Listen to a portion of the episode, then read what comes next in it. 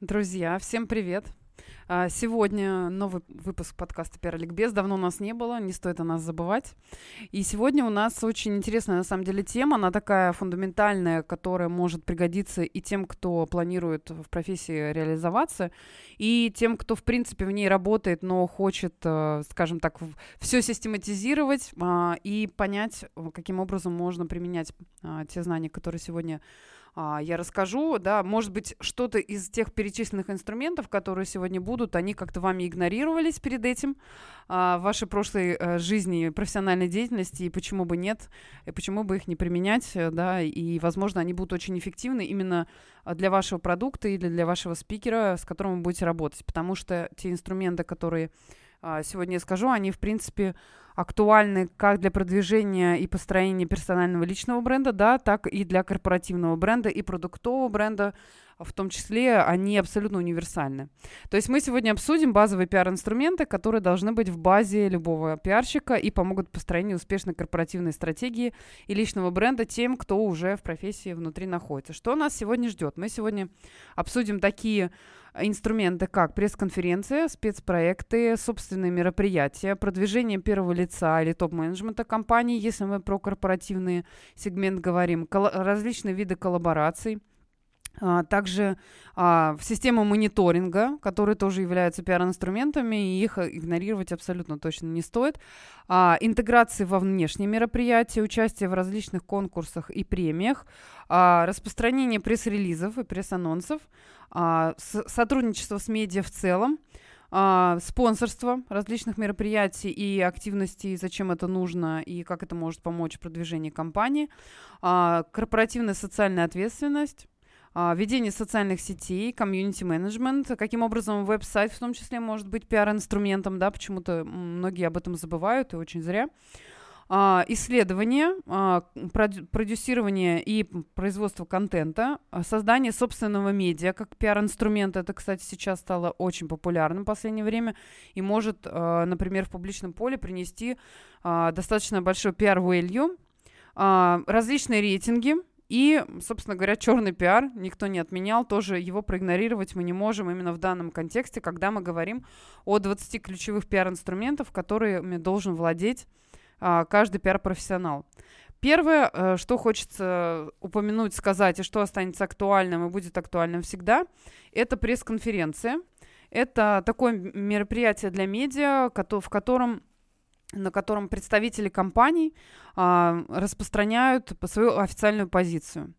А, это не интервью, это именно когда компания сама выходит к медиа, она собирает а, журналистов, как правило, когда устраивается пресс-конференция, в ней принимает участие порядка 30 представителей различных редакций, а, и для них, а, соответственно, анонсируется какой-то топик, и а, дальше, что отличает, например, пресс-конференцию от пресс-брифинга, на пресс-конференции журналисты могут задавать свои собственные вопросы. То есть топик заявлен, но при этом компания выходит со, своим официальным заявлением, сообщает какую-то информацию журналистам, и далее они могут развивать эту тему, углубляться в нее, задавать те вопросы, которые интересны именно их редакции и их читателям. А, иногда эти вопросы бывают достаточно острыми. В этом в случае, естественно, а, к спикеру присоединяется а, пресс-служба и присоединяются пиарщики, которые формулируют какие-то ответы, либо, а, как правило, э, те представители компании, которые являются публичными спикерами на пресс-конференции, ее, собственно говоря, организуют и на ней выступают главным действующим лицом, а у них, как правило, пиарщики заготавливают им ответы а, которые они могут озвучивать на какие-то неудобные вопросы. Например, есть а, неуточненные данные или на данный момент эту информацию разглашать нельзя, потому что она является коммерчески значимой. Именно поэтому на пресс-конференции всегда очень важно иметь э, такую базовую подготовку, как работать в кризисных ситуациях, каким образом а, правильно завершить пресс-конференцию. Но а, в этом формате, да, этого пресс-мероприятия присутствует, как правило, 30-40 представителей. Это очень хорошая пресс-конференция. Присутствуют а, представители различных а, изданий, которые могут а, эту тему, этот топик, да, развивать в нужную им а, сторону. Чем отличается пресс-брифинг от пресс-конференции? Во-первых, у них есть три ключевых раз, различия, которые точно должен знать каждый пиар-профессионал. Первое – это продолжительность. Когда у нас это пресс-брифинг, это очень быстрое мероприятие, оно занимает буквально там 10-15 минут, когда у нас выходит спикер, у него есть официальный какой-то анонс, а, информация, и он ее сообщает журналистам. А, это происходит ну, очень быстро, сжато, и они фиксируют все ключевые вещи, которые были озвучены. Э, и дальше уже это очень редко бывает, когда на пресс-брифинге журналистам дают возможность задавать вопросы. Как правило, это а, брифинг э, происходит в одну сторону, то есть сообщается э, официальная информация, и дальше уже журналисты ее перерабатывают, добавляют к ней какую-то фактуру в соответствии с э, целевой аудиторией их издания да, но, как правило, если это выходит публичное лицо, представитель компании, то он просто брифует журналистов, то есть дает им какие-то ключевые вещи, о которых они должны знать, и дальше уже журналисты с ними работают. А, как правило, пресс-брифинг очень часто применяется в кризисных ситуациях, когда выходит первое лицо компании или руководитель определенного подразделения и сообщает э, какую-то важную информацию на данный момент. Например, произошла какая-то авария, а, на производстве, и этот представитель компании, он озвучивает э, какие-то обстоятельства расследования этого инцидента или э, результаты завершения этого расследования. То есть он, по крайней мере, на пресс-брифинге может в промежуточных точках, не собирая большую пресс-конференцию, он может сообщать какие-то вещи, которые дальше в медиа распространяются, и таким образом в том числе с кризисом работать. А, второе отличие пресс-конференции от, от пресс-брифинга – это а, локация проведения самого мероприятия. Если у нас для пресс-конференции обычно это отдельное какое-то, э, так, скажем, помещение, в котором идет и запись этой пресс-конференции, и трансляция этой пресс-конференции в онлайн – то если это пресс-брифинг, то он может происходить вообще в любом месте, в любой локации. Например, если это произошел, опять же, какой-то кризисный момент, и это какая-то авария, то это может происходить прямо на производстве, прямо на производственной площадке, а, скажем так, в режиме, в, live-режиме. Именно поэтому есть очень существенное от, отличие, кроме того, что у нас есть продолжительность и возможность задавать вопросы. Да, то есть всего три поинта, которые точно нужно для себя зафиксировать. Как базовые пиар-инструменты, это, соответственно, пресс-конференция, пресс-брифинг, и чем они отличаются, каждый из нас должен, а, конечно же, об этом знать. Что касается коллаборации, вот здесь такой момент, что почему-то многие фокусируются именно на коллаборациях с разными инфлюенсерами или а, там людьми, которые, у которых есть определенная целевая аудитория, с которой можно работать, да, очень многие бренды так думают, но на самом деле не стоит э, ограничивать себя только этой целевой аудиторией, потому что кроме инфлюенсеров, например, можно делать разные классные коллаборации с компаниями, которые, например, имеют такие же э, core values, то есть э, свои ключевые ценности, и вы с ними можете делать вот такие крутые коллабы и потом э, усиливать аудиторию друг друга. Да, и в чем э, главное преимущество, когда компании коллаборируют друг с другом и запускают разные акции, спецпроекты и мероприятия, например, совместные делают, то, что они обмениваются целевой аудиторией, потому что, как правило, безусловно, перед этим проводится большое исследование, и каждая из компаний понимает, как она может усилить свою целевую аудиторию, как она может ее масштабировать а, в результате того, как это мероприятие будет реализовано. Следующее – это снижение костов. То есть если у нас, например, проводится совместное мероприятие двух брендов или двух компаний, естественно, что это может быть а, оптимизация расходов, потому что это аренда площадки, это кейтеринг, это производство какой-то сувенирной продукции. Это всегда можно а, как-то сколлаборироваться и м, эти, расшарить эти расходы. А, также это усиление бренда, потому что если партнер, который, а, с которым идет коллаборация, у него сильный бренд, а у вас бренд только начинающий, какой-то стартап, это может дать очень большой толчок для присутствия в публичном поле, для пиар-активности, поэтому а, коллаборацию между компаниями точно игнорировать не стоит.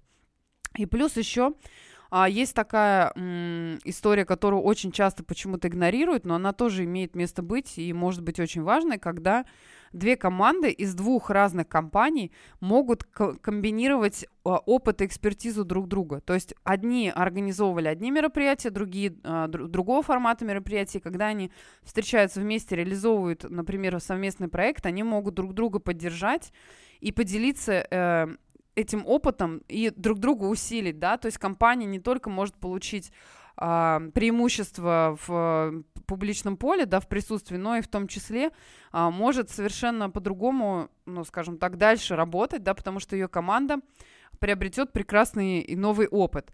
Но при этом есть и минусы в коллаборации с компаниями. Вот это тоже тем, кто только входит в профессию, очень важно а, об этом помнить. В чем минусы? Это время организации. Потому что если мы коллаборируемся двумя большими, например, брендами, и вообще, в принципе, две, две компании друг с другом сотрудничают и реализуют какую-то совместную активацию, есть проблема в согласованиях и во времени. То есть время, оно, конечно, достаточно сильно увеличивается. Потому что как, одно дело, когда вы согласуете какие-то вещи внутри, а другое дело, когда вам нужно еще из другой компании а, в том числе с такими же руководителями, топ-менеджерами, инвесторами и владельцами, с ними согласовывать все, что вы говорите. Потому что, как правило, если это пиар-акция, естественно, что она а, какое-то влияние будет оказывать в дальнейшем на имидж компании. Именно поэтому время, конечно, на организацию таких коллабораций нужно закладывать более масштабное. Следующее – это по поводу креатива. Потому что в одной компании, например, она может работать с одним агентством креативным или вообще внутри Метинхаус креативную команду, и у нее будет свое видение, а в другой компании то, то же самое, как бы, да, и иногда вот этот креатив, он может не совпадать или не устраивать вторую сторону, это вызывает определенную проблематику в реализации таких коллабораций. Идея может быть классная, но, как мы всегда говорим, она может быть похоронена на одной стадии ее реализации. Вот, в том числе из минусов можно упомянуть то, что если один бренд гораздо сильнее другого, то а, как раз более сильный бренд, он, а, это, его э, добавленная стоимость от этой активации будет менее значимой, чем от менее раскрученного, а, у менее раскрученного бренда.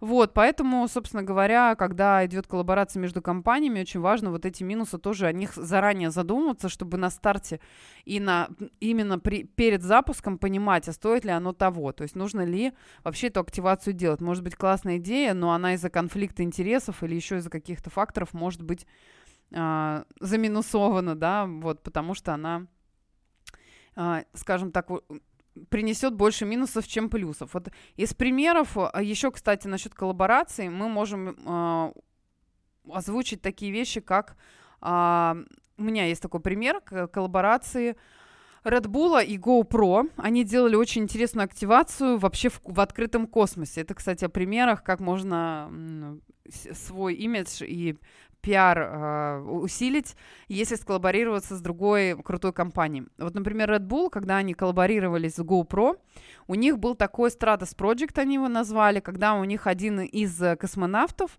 э, он выходил в открытый космос и э, снимал вообще все, что с ним происходит на GoPro камеру. Это все происходило, естественно, над поверхностью Земли, то есть он снимал поверхность Земли, и у него был брендированный Э, скафандр, да, и на нем были бренды и GoPro, и Red Bull. И на самом деле в этом случае оба бренда а, показали то, что а, у них безграничные возможности с использованием их продукта. А, и, собственно говоря, они как раз были, по поддержали и проспонсировали вот этот его а, прыжок, который в космосе снимался. Он вообще обладатель трех мировых рекордов. То есть здесь было все продумано. То, что это было где-то за гранью да, представления о том, что это было не на Земле. И был такой крутой кабрендинг. То есть оба бренда на самом деле показали, как они могут выходить а, за рамки привычного. Что еще а, из коллаборации? С кем можно еще коллаборироваться для того, чтобы себя продвигать? Конечно же, мы можем коллаборироваться с представителями а, с органами государственной власти. Да, это может быть достаточно эффективно для бизнеса, потому что если у вас есть какой-то совместный проект с органами государственной власти, безусловно, это очень сильно повышает вашу репрезентативность в СМИ, а это повышает, э, скажем так, лояльность э, целевой аудитории в том, что у нас э, руководство компании, оно присутствует рядом с представителями органов государственной власти, которым, у которых есть тоже своя целевая аудитория. В том числе при коллаборации с государственными органами можно получить дополнительное финансирование для проектов и по каким-то образом продвинуть интересы бизнеса, а, если они а, должны быть реализованы именно с посредством такого инструмента. А, еще с кем можно коллаборироваться, это НКО, конечно, некоммерческие организации. Здесь очень много классных пиар-активаций можно сделать. А, плюс ко всему, можно работать с некоммерческими организациями как в долгосрочной перспективе, то есть э, делать какой-то очень длительный проект поддержки, либо это может быть одноразовая какая-то акция, но очень яркая. И в том числе, почему на самом деле э, интересно сотрудничать с такими организациями, потому что у них есть очень хороший опыт, как работать с социальными проектами, как их правильно упаковывать, как о них говорить.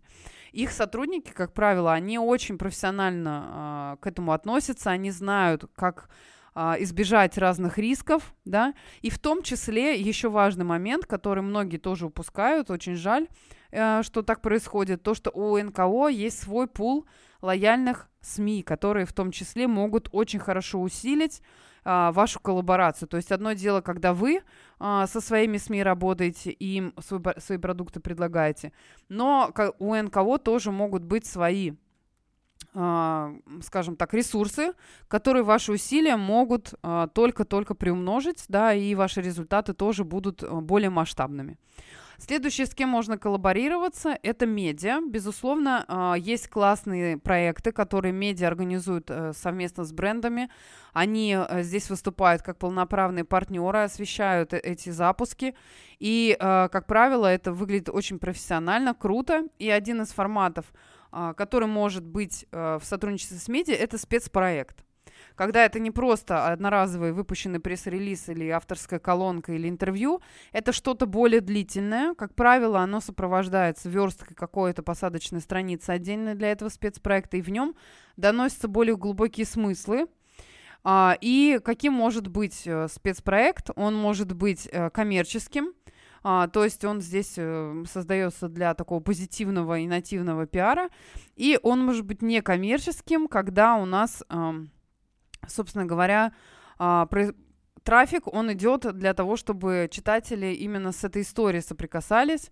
Э, и используются здесь при... э, инструменты digital сторителлинга.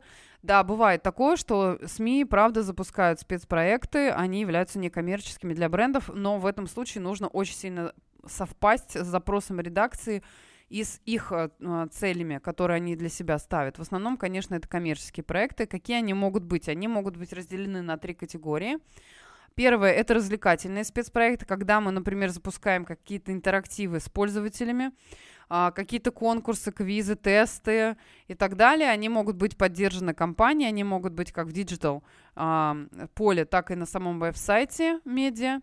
А, например, был очень классный запуск одним из брендов одежды, когда люди могли сами подобрать себе в онлайне лук, именно в глянцевом издании. Это реализовывалось, то есть можно было собрать из предложенных продуктов бренда себе какой-то лук на этот сезон, и это достаточно большую популярность имело. То есть entertainment здесь, конечно, ну, такой формат, который может быть для определенных целевых аудиторий очень востребован. Это может быть какой-то контент, когда э, читателям предлагается видео, предлагаются какие-то, например, исследования. Это могут быть какие-то нативные статьи, но на определенные темы, которые хочется поднять. Это может быть и сочетание видео и текстового формата, то есть они могут быть совершенно разные, и они все могут находиться в том числе на этой отдельной посадочной странице. И еще какие могут быть спецпроекты? Это какие-то анонсирующие вещи, когда у нас есть специ- специальные кнопки в медиа, мы сейчас в digital формате это очень часто можем видеть. Это какие-то баннеры, а, это какие-то текстовые анонсы, рекламные блоки, которые мы видим, и они о чем-то нам сообщают. А почему компании используют вообще спецпроекты? Первое, они используют их для того, чтобы, а, скажем так, усиливать свое присутствие и чтобы оно было более длительным, потому что а, в информационном шуме, который сейчас присутствует, если у нас выходит какая-то статья или какой-то пресс-релиз, срок их жизни, он достаточно короткий. Если у нас это спецпроект, это, как правило, либо серия материалов, либо это та же самая посадочная страница с определенной информацией, которая более длительное время в публичном поле присутствует, и именно поэтому мы можем с ней взаимодействовать, и с ней работает гораздо больший объем аудитории. А, следующее – это гарантированная аудитория, которая поступает со стороны медиа. То есть они говорят, сколько будет у вас просмотров, сколько у вас будет заходов на страницу. И в этом случае у вас есть гарантированная целевая аудитория, которая с этим проектом как-то провзаимодействует. Да, э, и вы в том числе, конечно, э, можете в этом информационном шуме как-то выделиться, потому что когда это идут сплошные статьи, тексты, фото и так далее, это очень монотонно, неинтересно для людей, которые это читают, если это спецпроект с каким-то интерактивом, с заверстанными, интегрированными видео, классными статьями, а, на посадочной странице, в том числе возможностью какого-то интерактива и получения, например, каких-то бонусов от взаимодействия с этим спецпроектом, как правило, конечно, это вызывает достаточно а, большое внимание. Что касается следующего инструмента, тоже им пользуются, но это а, привилегия брендов с достаточно большими бюджетами, это спонсорская поддержка разных мероприятий. А, тут можно развернуться достаточно широко, да, и, как правило, если мы говорим о спонсорстве, то можно разделить это на несколько категорий. А, первое, что спонсируют бренды, это образование. Это любые, например, какие-то гранты, предоставляющиеся студентам или э, взрослым соискателям, да, когда у нас компания эти гранты предоставляет и поддерживает исследователей, которые в области образования развивают какие-то инициативы. Это могут быть какие-то стипендии, именные именно от компании. Мы знаем прекрасно, что это очень большие корпорации, они это реализуют, а если говорить в большом примере вот такого проекта, это, например, проект «Лив в будущее», который реализует АФК-система в России очень долгое время, когда они со школьной скамьи в университетские годы поддерживают очень талантливых ребят, которые могут самореализоваться. То есть это вот такое спонсорство, большой проект э, в области образования. Uh, в том числе многие компании, например, запускают какие-то бесплатные курсы там, по финансовой грамотности, в том числе по безопасности, по а, использованию каких-то приложений, например, для того, чтобы образованием заниматься. А, это тоже один из форматов а, спонсорства, который может хорошо влиять на имидж и являться пиар-инструментом. Что еще? Например, медицина, да, что спонсируют, э, как правило, компании. Они поддерживают, например, какие-то медицинские учреждения или закупают оборудование для этих учреждений. Или, например, они спонсируют э, медицинскую помощь для какого-то конкретного человека, что тоже может быть.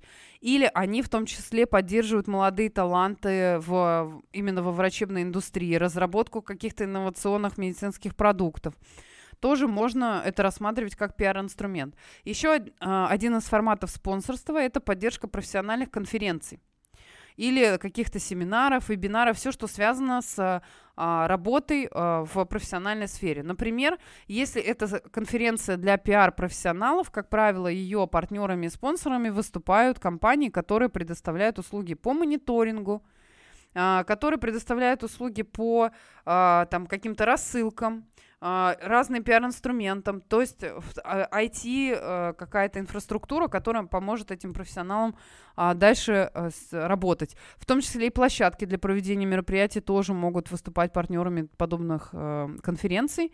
А, то есть сопровождение и спонсорство профессиональных конференций – это один из пиар-инструментов, тоже достаточно востребованный. А, это а, спонсирование различных профессиональных а, конкурсов и премий. Мы можем очень часто видеть, что такая-то компания выступила партнером номинации в такой-то премии. Как правило, это когда компания хочет подчеркнуть э, свое вот э, именно позиционирование вот в этой области. В области инноваций, в области поддержки проектов для женщин, э, в области э, работы с экологическими проектами. То есть в этот момент, когда это идет какая-то премия, компания выступает партнером э, конкретной номинации, она тоже реализует свои пиар-интересы. И продукт плейсмент, конечно, если это спонсорство и продукт плейсмент размещение в различных фильмах, а, также в каких-то ТВ-шоу, а, с ток-шоу, да, это может быть интеграция в какие-то книги, например, которые издаются, либо какие-то выставки можно спонсировать, а, связанные с искусством. А, здесь тоже это как раз является одним из типов спонсорства. В том числе спонсирование культурных мероприятий, каких-то городских мероприятий, которые проходят именно в регионе присутствия, да, не обязательно это крупные города-миллионники, это могут быть и локальные мероприятия. Это тоже очень хорошая пиар-активность.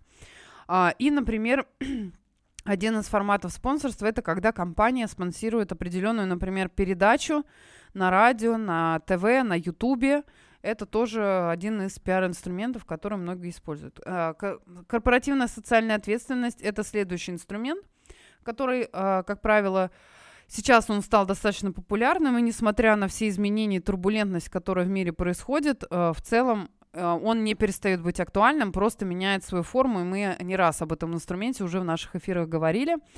А, что, на какие типы может делиться корпоративная социальная ответственность? Это а, забота о природе окружающей, да, окружающей среде, защита прав человека и какие-то этические вопросы. Это филантропические проекты, которые могут быть, например, поддержка искусства, в том числе это тоже может быть корпоративной социальной ответственностью и э, какие-то экономические э, проекты. Когда вот, например, э, курсы по финансовой грамотности в школе и поддержка такого рода инициатив, это тоже можем отнести к корпоративной социальной ответственности. Что она дает для компаний? Почему этот инструмент нужно использовать и нельзя его игнорировать? Она на самом деле очень сильно мотивирует э, сотрудников, потому что один из элементов корпоративной социальной ответственности это корпоративное волонтерство, когда сотрудники объединяются, идут э, и реализуют какую-то активность. У нас тоже такие э, элементов были озвучены в предыдущих эфирах. Например, собирают мусор, а, помогают пожилым людям, помогают детям в детских домах, просто развозят обеды, например, а, в рамках другой акции. То есть тут коллаборация компании еще может присутствовать. Вот, в том числе еще как может э, помочь корпоративная социальная ответственность, это поддержка локального и глобального комьюнити, в котором э, корпорация, соответственно, работает. Это может быть э, например, привлечение и дополнительных инвестиций в том числе, потому что некоторые инвесторы очень внимательно смотрят, в том числе за отчетностью по корпоративной социальной ответственности, они смотрят, о чем компания заботится, заботится ли она вообще, стоит ли в нее инвестировать, потому что она понимает, куда она двигается, и заботится не только о своей а, прибыли, но и о том, как она влияет на окружение, да, в котором она работает. А, в том числе, конечно, это а, публичный имидж, и позитивная репутация. Да, здесь как бы все просто, обсуждать это совершенно не нужно. Это удержание и повышение лояльности клиентов, и в том числе усиление HR-бренда. К счастью или к сожалению, не знаю, но почему-то многие тоже игнорируют этот факт, но корпоративная социальная ответственность очень сильно влияет на HR-бренд и может внести очень большой вклад, потому что это и корп-волонтерство, и возможность привлечь в команду таких же единомышленников, которые неравнодушны а, к тем проектам, которые компания реализует. И иногда даже бывает то, что человек может принять решение присоединиться к команде этой компании именно потому, что она этим проектом занимается. Вот, что касается собственных медиа. Есть несколько очень крутых, очень крупных проектов, когда собственная медиа превратилась из э, нагрузки дополнительной, да, и э, сложностей для пиар-команды в крутой инструмент, который даже может монетизироваться. Например, мы можем здесь упомянуть там тот же Тинькофф журнал. Есть э, точно такой же медиа у Сбербанка, когда они а, начинали с а, рассказа о финансовых инструментах, потом это расширилось уже и до travel блога, и для других разных тематик. То есть Uh, own media, вот это собственное медиа, оно может быть очень масштабным и очень крутым для того, чтобы э, в публичном поле, усиливать присутствие компании и уже вообще становиться отдельным продуктом. Вот, например, на примере Тинькофф журнала это вообще отдельный продукт уже. Отдельная собственная медиа, которая компания раскрутила очень успешно. И оно уже становится влиятельным, да, его люди читают, оно постоянно публикует какие-то интересные материалы, очень э, хорошо работает редакция, фильтрует, что нужно, что не нужно. А в, у них есть определенный свой стиль, есть своя верстка, то есть в этом случае а, собственные медиа, те цели, которые обычно преследуют а, собственные медиа, они вот в этом примере очень круто реализованы чем может быть полезно как пиар-инструмент собственной медиа? Это поддержание коммуникации с, с людьми, увеличение лояльности целевой аудитории, демонстрация экспертизы. Это вот то, с чего, собственно говоря, упомянутый Тинькофф журнал начинал и дальше расширял ее да, на разные сферы работы э, корпорации. Это создание информационного поля собственного и э, решение задач, пиар-задач, которые напрямую не стояли, скажем так, при запуске этого проекта, но потом потом они а, стали очень эффективно а, внедряться в этот проект и имели определенный результат. В том числе, кстати, персона... продвижение персонального бренда руководства компании топ-менеджмента. С какими сложностями могут столкнуться создатели собственных медиа, и это нужно на старте тоже себе отдавать отчет, что если вы свои медиа запускаете, то Это взаимосвязано с большим количеством а, нагрузки и с некоторыми проблемами, которые могут в финале возникнуть. Например, это дедлайны. Потому что иногда бывает запрос поступает от руководства, что, пожалуйста, запустите собственные медиа. И нужно сразу озвучивать о том, что верстка, вообще создание инфраструктуры, проработка технического задания, а, и вывод это все в digital пространство, это занимает определенное время и определенные затраты. И как раз вот эти два момента, на них нужно обязательно руководство а, а, их внимание туда направить. Следующее, например, это то, что э, нужно постоянно генерировать контент. Как правило, именно поэтому э, этот инструмент, пиар-инструмент, он достаточно комплексный, и многие его не начинают именно потому, что не хотят нарушать правила э, постоянной генерации контента, и чтобы он был интересным. То есть его нужно постоянно обновлять, нужно что-то придумывать, и не всем это, честно говоря, под силу, учитывая то, что, как правило, это реализуется достаточно ограниченным ресурсом.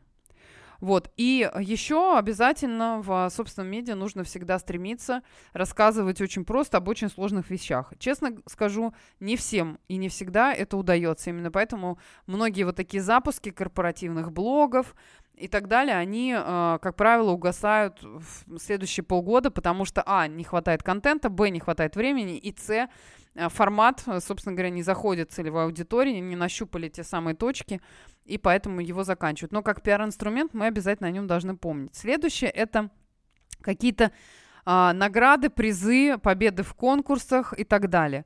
А, этим пиар-инструментом а, пользуются, пользуются им активно, пользуются им для чего?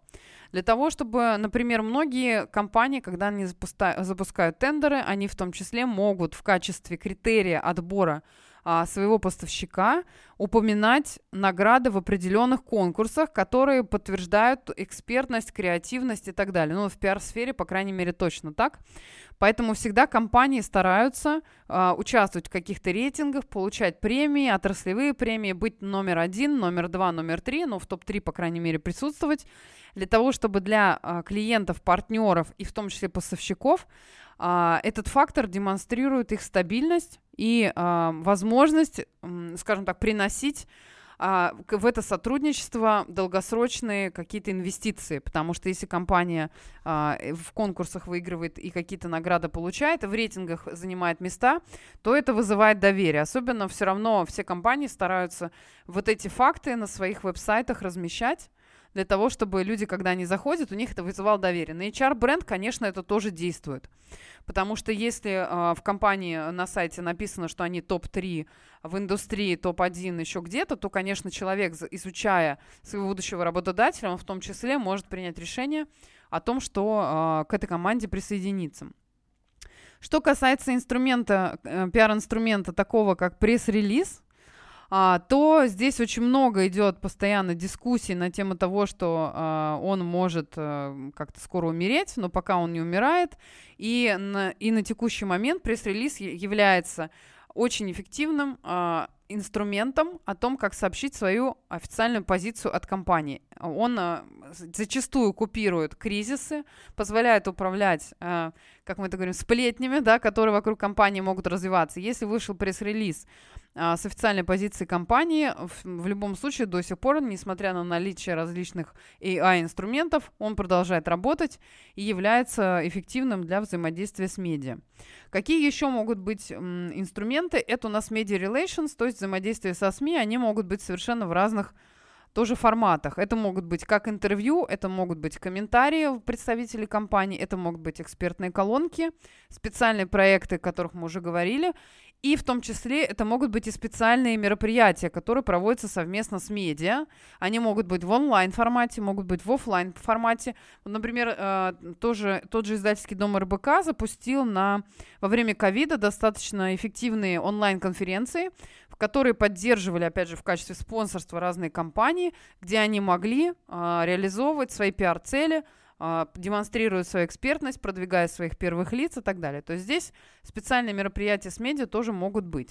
А, и могут быть еще пресс-туры, а, например, на предприятие, на ваше производство, когда вы можете а, нативно показать представителям различных редакций о том, как у вас идет производственный процесс, каким образом вы его организуете, в чем его преимущество и почему ваш продукт должны ваши клиенты покупать. И э, все это может быть реализовано после, посредством медиапитчинга, то есть когда вы приходите к журналисту, рассказываете ему о вашем информационном поводе, привлекаете его внимание и можете дальше с ним работать, сообщать ему то, что вы хотите. А, что еще может быть а, интересно, да? Это еще один из пиар-инструментов, который относится к тем 20, которые мы обсуждаем сегодня. Это продвижение первого лица. Здесь тоже есть разные инструменты. Каким образом можно продвигать э, свой топ-менеджмент э, с, помощью пиара? Это выступления на различных э, профессиональных, отраслевых и каких-то национальных конференциях или международных конференциях, а в этом случае ваше первое лицо может как э, участвовать в панели экспертов, то есть когда присутствует несколько спикеров, может выступать с отдельной презентацией или провести свое собственное мероприятие, какой-то мастер-класс, воркшоп, мастер-майнд, менторская гостиная, разные могут быть варианты, но в целом они все достаточно эффективны. А как еще можно продвигать первые лица? Это публикации в СМИ, а, это раскрутка их персональных страничек в социальных сетях, безусловно. Это участие в различных благотворительных, культурных и других а, мероприятиях, где они могут демонстрировать разные стороны своей персональности, да, которые мы изначально в стратегию заложили. Это может быть даже отдельная веб-страница первого лица. У многих компаний это можно увидеть когда у нас есть корпоративная страница и есть отдельная страница именно SEO, на котором у него есть, например, на которой у него есть блог, у него есть приветствие, у него есть видео с его участием, новости про участие в разных мероприятиях. То есть это тоже такой достаточно интересный и рабочий пиар-инструмент. А, также первые лица можно продвигать через получение персональных премий, а, персональных э, каких-то наград, как государственных, так и коммерческих, независимых. А также первое лицо может быть в качестве пиар-инструмента участвовать в разных профессиональных комьюнити и различных бизнес-клубах. Это очень тоже эффективный инструмент. Зачем это делать? Потому что, как правило, первое лицо там может а, найти, а, как бы наращивать свой нетворкинг, может демонстрировать свою экспертизу, находить инвесторов, клиентов для компании. То есть это, может быть, не так на первый взгляд не монетизируется, но на самом деле может быть очень эффективно. А, в том числе первые лица могут участвовать в разных союзах, комитетах, а, как это еще в, ну да, комитетах в различных э, государственных агентствах. То есть там можно тоже говорить об интересах компании, лоббировать ее инструменты тоже достаточно эффективно. А, еще первые лица могут быть судьями на разных профессиональных конкурсах. Хороший, очень э, и эффективный пиар-инструмент для продвижения первых лиц. А, также они могут преподавать. Вот этот почему-то момент часто упускается, на самом деле, ну, очень зря, да, потому что иногда преподавание может конвертировать в очень талантливых сотрудников, а, в очень э, интересные коллаборации и иметь достаточно большой и эффективный бизнес-результат. Следующий пиар-инструмент, о котором мы точно не должны забывать, и сейчас он получил очень э, динамичное развитие за последние пять лет. Вообще, если оглянуться назад, то, что было тогда и сейчас, это совершенно две разных вселенных – это мониторинговые системы. Они позволяют анализировать как медиаполе, смотреть на краску публикаций.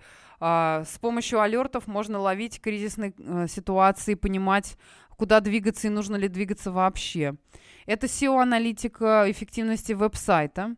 Это аналитика э, социальных сетей, что там обсуждается, какие есть тренды. Да, в том числе еще есть э, очень эффективная система для пиарщиков, в которых а, например, а, пиарщики, э, журналисты размещают свои запросы, и э, пиарщики могут их там отлавливать и, соответственно, э, могут э, их обрабатывать и своих спикеров с комментариями э, вставлять в материалы журналистов. Это очень классный инструмент, очень эффективный и достаточно бюджетный. Вот. И в том числе, конечно, мониторинговые системы аналитики э, того, кто приходит на веб-сайт, сколько люди на сайте проводят время они, а, что они читают, что они игнорируют, какие разделы нужно переформатировать для повышения конверсии.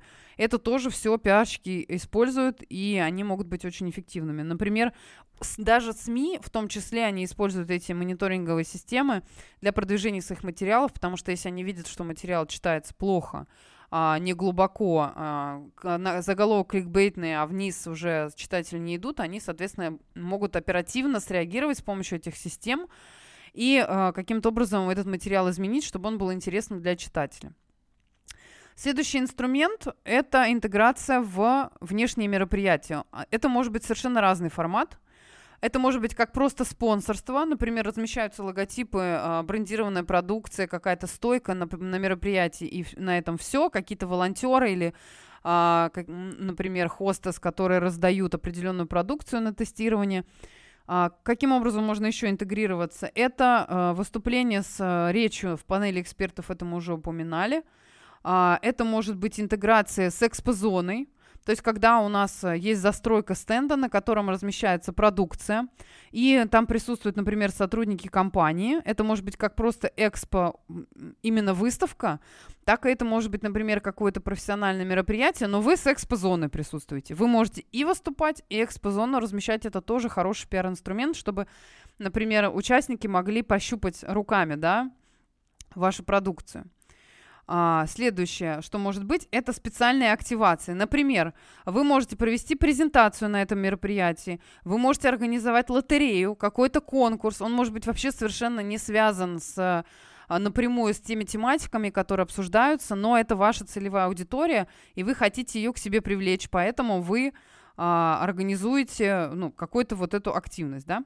Следующее, что, что можно использовать, это организовывать свои собственные мероприятия, то есть не интегрироваться во внешние мероприятия, а, например, организовывать собственные мероприятия. Что это может быть? Это может быть лонч а, новых а, каких-то своих продуктов, да, это может быть даже, даже та же самая пресс-конференция, зачастую она может быть очень э, классным мероприятием организован. То есть это не просто э, выход с публичным каким-то посылом, но и, например, это может быть э, что-то более такое интересное и специфическое для вашей целевой аудитории, для того, чтобы она, кроме получения информации, еще получила что-то, какие-то эмоции, да, какой-то запуск, например, продукта, вы не только пресс-конференцию собираете, но и можно потестировать его, можно в нем походить, можно с ним как-то соприкоснуться, да. Вот, что еще? А, зачем вообще организуют собственные мероприятия? Конечно, они дают достаточно большое покрытие в медиа, потому что, как правило, на собственное мероприятие вы приглашаете журналистов, и они потом об этом мероприятии отписывают, да, то есть вы видите публикации в соцсетях и, или Э, в, не только в соцсетях, но и в медиа, и для вас это может быть очень эффективно. А следующее, вы можете пригласить на собственное мероприятие инфлюенсеров, которые, опять же, сделают публикации, запишут reels, запишут stories, и они усилят ваше присутствие в публичном поле многократно, да, потому что они, как правило, еще любят он э, live-контент публиковать. То есть прямо сейчас я нахожусь на этом мероприятии, это тоже крутой пиар-инструмент. Вот, также вы, на, организуя собственное мероприятие, вы можете, опять же, э, сделать еще одну точку касания с медиаполем, с профессионалами, которые работают в различных редакциях. Вы их приглашаете, и они не только отписывают, но и вы с ними еще повышаете их лояльность. И также вы развиваете, естественно, нетворкинг, потому что на мероприятии присутствуют гости, вы с ними можете строить отношения, вы можете э, их привлекать как инвесторов, как клиентов, партнеров и так далее. Еще один очень эффективный пиар-инструмент, конечно, это э, социальные сети. Здесь сейчас э, самая большая битва разворачивается. Битва среди контент-мейкеров, среди формат-мейкеров. Э, ну, как подается контент, что в нем внутри. А, вот это сейчас такое просто поле битвы не на жизнь, а на смерть. И в нем, конечно, нужно уметь выигрывать, нужно подбирать правильные инструменты, нужно подбирать правильных подрядчиков, если вы с внешним ресурсом работаете, для того, чтобы достигать успеха. А, что касается управления именно community менеджмент, это другой раздел, да, потому что community менеджмент, он не только в соцсетях присутствует, но и вообще в digital пространстве. Это то, как вы работаете со своими потребителями. Это, например, и маркетплейсы, то, как оставляют отзывы ваши потребители, как вы на них реагируете. Это и какие-то блоги, это и локальные комьюнити жителей, например, вашего региона, где находится ваше предприятие. Везде должен быть ваш длинный нос – который всегда э, следит за всем происходящим, отслеживает негативные ситуации, э, генерирует позитивные, делает правильные анонсы, э, сообщает правильные какие-то вещи, да, это все э, на самом деле может быть очень-очень эффективным, правильным, когда вы э, эти инструменты используете регулярно, и э, отрабатывайте как негатив, так и позитив тоже генерируете. А, кроме того, да, что дает комьюнити-менеджмент для бизнеса? Вы получаете фидбэк, вы поддерживаете вашу целевую аудиторию, в том числе супер лояльную, кто является вашими фанатами. Вы а, учитесь у ваших клиентов, как правильно э, трансформировать ваш продукт для того, чтобы он стал более востребованным, потому что иногда, получая этот фидбэк в комьюнити, да, вы можете получить э, какие-то инсайты, которые вам, как э, пиарщикам или сотрудникам этой компании, они были, например, не особо доступны. А дальше вы можете построить э, персональные отношения с кем-то и, например, кого-то из вашего комьюнити сделать вашим амбассадором. Не взаимодействуя с комьюнити, у вас это не получится сделать, потому что это односторонняя связь. Здесь связь двусторонняя. Дальше вы можете инициировать какие-то взаимодействия с интерактив с клиентами, которые могут конвертироваться в том числе в увеличение продаж. То есть вы там можете в том числе какие-то вещи реализовывать, отрабатывать и так далее. Так, что еще интересно? Вы можете, э, например, какие-то дополнительные сервисы предлагать, если это э, какой-то комьюнити вы развиваете. И, кстати, по тому, как работать с комьюнити, есть такая специальная а, модель, она называется Space Model а, по-английски, да, потому что она базируется на первых буквах а, этих активаций. То есть первое это, например, support, то есть когда вы оказываете поддержку вашему комьюнити. Второе, буква P, это product uh, innovation, то есть вы внедряете какие-то инновации, рассказываете о них, а рассказываете о продукте. Дальше это advocacy community, то есть вы привлекаете адвокатов бренда, да, это на букву А. Uh, C следующий это контент и contribution community, то есть вы генерируете контент и его привносите какой-то новый вклад в развитие компании. И engagement это понятно, да, то, что это усиление взаимодействия с комьюнити. Здесь как раз вот space, каждую букву, если мы расшифровываем, мы находим Uh, те самые инструменты, которые нужно выбирать. И вы как раз, когда взаимодействуете с комьюнити, вы выбираете один из этих форматов.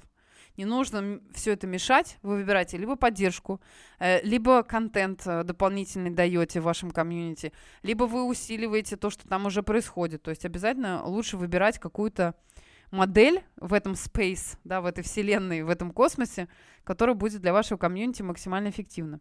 Следующий инструмент, который тоже э, обязательно должен быть эффективным, это веб-сайт. Безусловно, юзабилити веб-сайта – это ключевая вещь, которая может быть как проблемой для компании, так и э, ключевым решением для ее усиление присутствия в публичном поле, эффективных продаж, э, правильной коммуникации и так далее. Поэтому, конечно, в большинстве случаев, когда человек переходит на, веб, на ваш веб-сайт, он должен быстро находить ответ на свой вопрос. А, там вся информация, которая там размещена, она должна быть актуальной. Это очень важно, потому что часто бывает так, что на сайтах бывают баги. Человек заходит, видит там какой-то раздел, или какую-то кнопку, нажимает на нее, а там ошибка, или этого раздела больше не существует.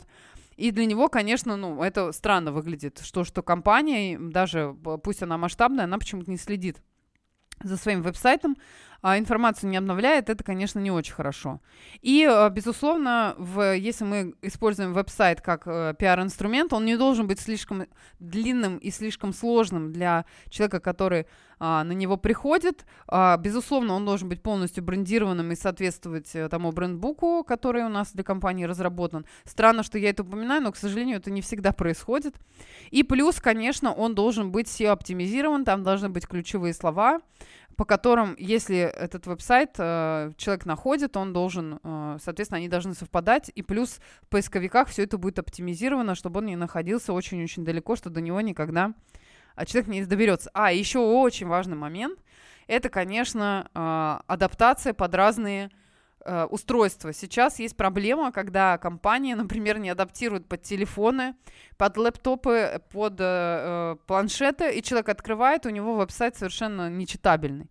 Поэтому в любом случае веб-сайт должен быть адаптирован под все виды устройств, и он должен иметь хороший копирайт. Вот это тоже, кстати, такой момент, который, к сожалению, почему-то многие игнорируют. Если на веб-сайте есть ошибки, есть повторение слов, есть какие-то выражения, которые в природе, в принципе, не существуют, потому что так не говорят на том языке, на котором этот веб-сайт сделан, то это будет э, очень негативно влиять на репутацию компании. И, к сожалению, из позитивного пиар-инструмента это может превратиться в негативный пиар-инструмент. И еще один момент по поводу языков. Обязательно, если компания транснациональная, безусловно, в каждой стране на ее родном языке должен присутствовать раздел веб-сайта, который человек может легко найти.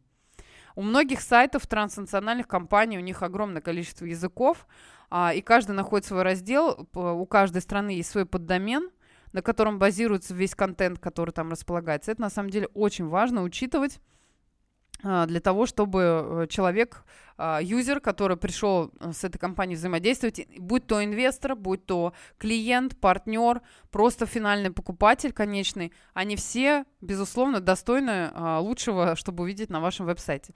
Следующий пиар-инструмент у нас осталось всего три – это исследование. Безусловно, для пиарщиков очень важно проводить на регулярной основе количественные и качественные исследования.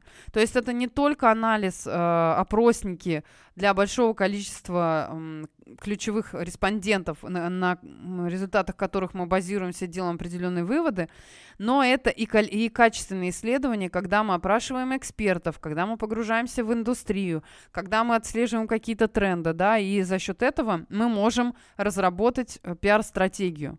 А если мы видим, что какие-то идут изменения, мы, соответственно, их используем исследования в качестве базы. В том числе, кстати, часто исследование может быть э, в том числе инфоповодом для СМИ. То есть вы можете потом свое исследование опубликовать и иметь достаточно неплохой выхлоп от этого. То есть мало того, что вы вложитесь в исследование, так вы еще и поблизости себе получите. Какими могут быть исследования? Они могут быть, э, соответственно, первичными, когда вы сами инициируете это исследование, и вторичными, когда вы собираете уже открытые данные, других исследовательских компаний, а, с ваших конкурентов, а, то, что в публичном поле уже есть, и э, на этой базе уже свою какую-то персональную точку зрения составляйте. Может исследование проводиться как в онлайне, так и в офлайне. Здесь я думаю, что мы Америку не открываем. Сейчас, конечно, большинство постараются онлайн-инструменты использовать, но офлайн тоже имеет место быть. Это вполне себе эффективный инструмент. А, по поводу рейтингов, это следующий пиар-инструмент, который мы тоже не должны забывать. А, если компания участвует в каких-то рейтингах, то, безусловно, это может продемонстрировать а, ее масштабность присутствия на рынке, поэтому игнорировать их точно не стоит. И это может очень сильно повлиять на принятие решения о том, что будет ли ваш партнер, клиент или инвестор с вашей компанией взаимодействовать или нет. Это достаточно много очков может прибавить в копилку позитивного пиара. Какими могут быть рейтинги, да? А некоторые компании используют рейтинги как пиар-инструмент, когда они запускают собственный рейтинг. То есть, например, э, там рейтинг э, а, в какой-то индустрии, и а, они разрабатывают методологию, и потом а, этот рейтинг публикуют, и таким образом повышают тоже свою пиар-value. Почему нет? Эм, также могут быть индустриальные рейтинги, где компания подает заявку и там в ним размещается на каком-то месте. Они также рейтинги могут быть национальными и международными. Здесь все, мне кажется, вполне прозрачно. А, еще один инструмент, который стоит упомянуть, это кон- продюсирование и производство контента. Потому что, безусловно, во всех э, пиар-активациях всегда присутствуют те ключевые сообщения, которые мы хотим донести до пользователей, для наших инвесторов и наших партнеров. Вот, и поэтому, конечно, производство контента – это очень эффективный пиар-инструмент, который мы можем использовать для наших пиар-активаций, для пиар-продвижения и усиления присутствия в публичном поле. С контентом нужно работать, нужно всегда контролировать, что в нем транслируется, как упакован инфоповод, в каком формате, с какой длительностью, кто о чем и когда говорит. Да, потому что иногда бывает так, что контент, э, к сожалению, очень слабый, и мы можем нагнать огромное количество подписчиков в социальные сети, но если контент неинтересный, то, к сожалению, уже пиара тут не, эффективного не получится. И финальный инструмент, пиар-инструмент, это наша вишенка на торте, который, конечно, я вообще, честно скажу, я нахожусь по другую сторону баррикад, поэтому я его не люблю, но игнорировать мы его тоже не можем, потому что он может на нашу компанию повлиять в определенный момент определенным а, так скажем, ударом, да, это черный пиар. Конечно, этот инструмент, мы не должны о нем забывать. Он э, присутствует совершенно разные методы есть у черного пиара, разные профессионалы используют его по-разному, и вы можете, опять же, как я упомянула, находиться по разную сторону баррикад. как э, те, на кого э, нацелен этот черный пиар, так и инициаторы э, этих историй. Вот, соответственно, могут быть совершенно разные э, инструменты. Об этом есть очень интересная книга Романа Масленникова, он, он профессионал в этой сфере. Э, можно ее почитать, потому что он очень глубоко разбирается в вопросе. Э, здесь мы как бы на них останавливаться не будем, но мы скажем о том, э, какие есть э, разные методики борьбы с черным пиаром, если уж он на вас как бы снизошел, да, и вы понимаете, что какой-то трэш происходит вокруг вашей компании, вам что-то нужно с этим делать. А первое, какой инструмент используют э, пиарщики, которые с этим работают, это гиперболизация. То есть, когда ситуация доводится до абсурда, для такой гиперболы и, и переводится в шутку. Но здесь нужно очень-очень быть аккуратными, потому что иногда бывает, что вот эта та самая шутка может спровоцировать вторую волну негатива. И, честно говоря, э, играть с такими вещами ну, никто не советует. А выбирать эту стратегию лучше, когда вы 100% понимаете, что на том конце, то есть в точке Б, у вас гарантированный успешный результат. А следующее это контратака, конечно, это тоже часто используется. Если а, у пиарщиков есть инструменты, когда они понимают, что это клевета, что это все не соответствует действительности, у них есть на руках фактура, конечно, выступить против этого и все это э, выставить там в публичном поле в, с участием тех пиар-инструментов, которые перечислены были сегодня в течение последнего часа, да, это все может быть очень эффективно. Можно как пресс-конференцию собрать, пресс-брифинг, собственное мероприятие, в соцсетях это разместить, пресс-релиз выпустить. То есть мы берем вот эти все 20 инструментов, которые были перечислены, садимся и думаем, как правильно все это разложить, да, все эти, как, как пассианс, раскладываем карты дальше, и дальше поехали. Есть еще такой флеш-метод, когда мы запускаем какое-то позитивное мероприятие, сообщение в публичное поле для того, чтобы этот негатив увести а, в тень. То есть уже идет а, негатив, он уже появился, мы делаем что-то позитивное, перебиваем эту повестку для того, чтобы а, слушатель, зритель, читатель ушел, а, и его внимание переключилось на позитивные события.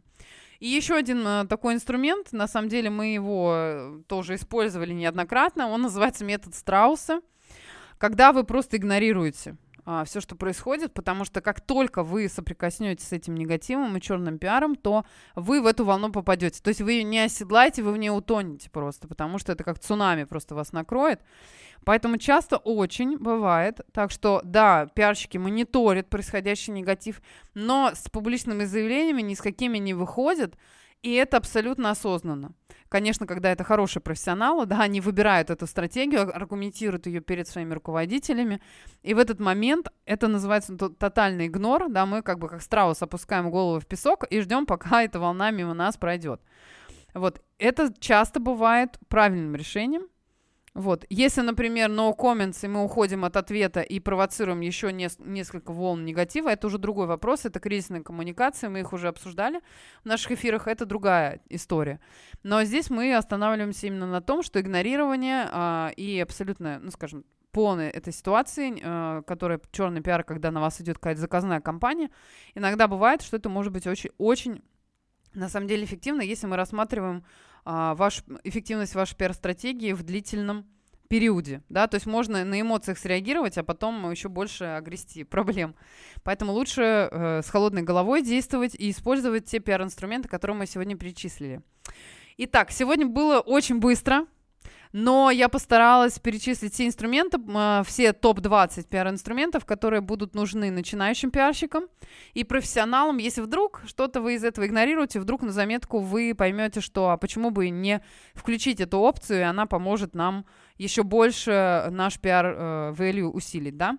А, Еще раз вернемся к тому, что мы сегодня озвучили, какие у нас бывают эффективные пиар-инструменты. Именно внешних коммуникаций, кстати, подчеркну, потому что есть еще и внутренние коммуникации, там другая история, и часть э, пиар-инструментов внешних тоже там применяется, но под другим углом.